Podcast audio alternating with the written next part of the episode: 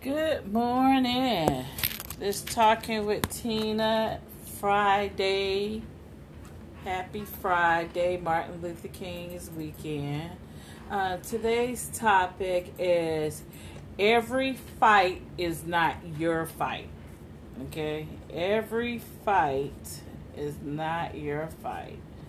Uh, the reason for that topic is sometimes people are always fighting a losing battle with things. If it's not relationships, it's personal, per, people's personal business you try to counsel them with, or just life in general.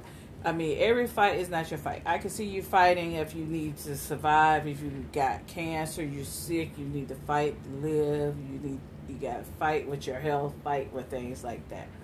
But let's take example road rage.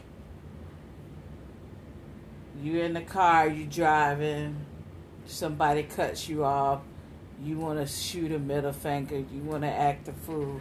That is not your fight. They cut you off. Keep going. Keep going forward. Leave it alone.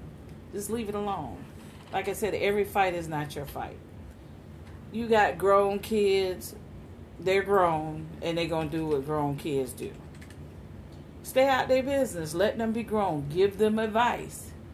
Don't get in there. You're fighting and arguing with them about their personal choices. Okay, that's their personal choices. It's not none of your business. It's their personal choice.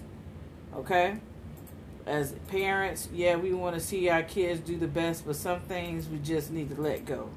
Like I said, every fight is not your fight. Okay? Sometimes you got to step a, take a step back, mind your own business, just let it go. You know, be there if they need you, but other than that, every fight is not your fight. Okay? Everybody on Facebook don't deserve your attention to be arguing with them, okay? You hear that again. Everybody on Facebook don't deserve your attention to be arguing with them, okay? Sometimes you just need to let it let it go. Keep scrolling, okay? There's no sense of you arguing and fighting with people on Facebook, okay? Every fight is not your fight.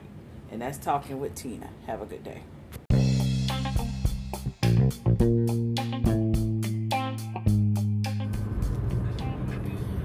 afternoon. It's beautiful Friday. It's beautiful Friday. Today's topic is don't come for me, okay? Don't come for me. First of all, you're not better than me, you're not smarter than me, and you don't look better than me. So don't ever come for me okay? And I'm not talking to any particular person, I'm just saying in general. I got confidence in me, and, and a bitch is not gonna come for me, point blank, period. I am who I am, and this is the way I'm gonna be. I don't bother nobody, and I don't want anybody bothering me. So when you decide to come for me, just know that one thing I don't take shit lying down. Okay? So, again, don't come for me, period.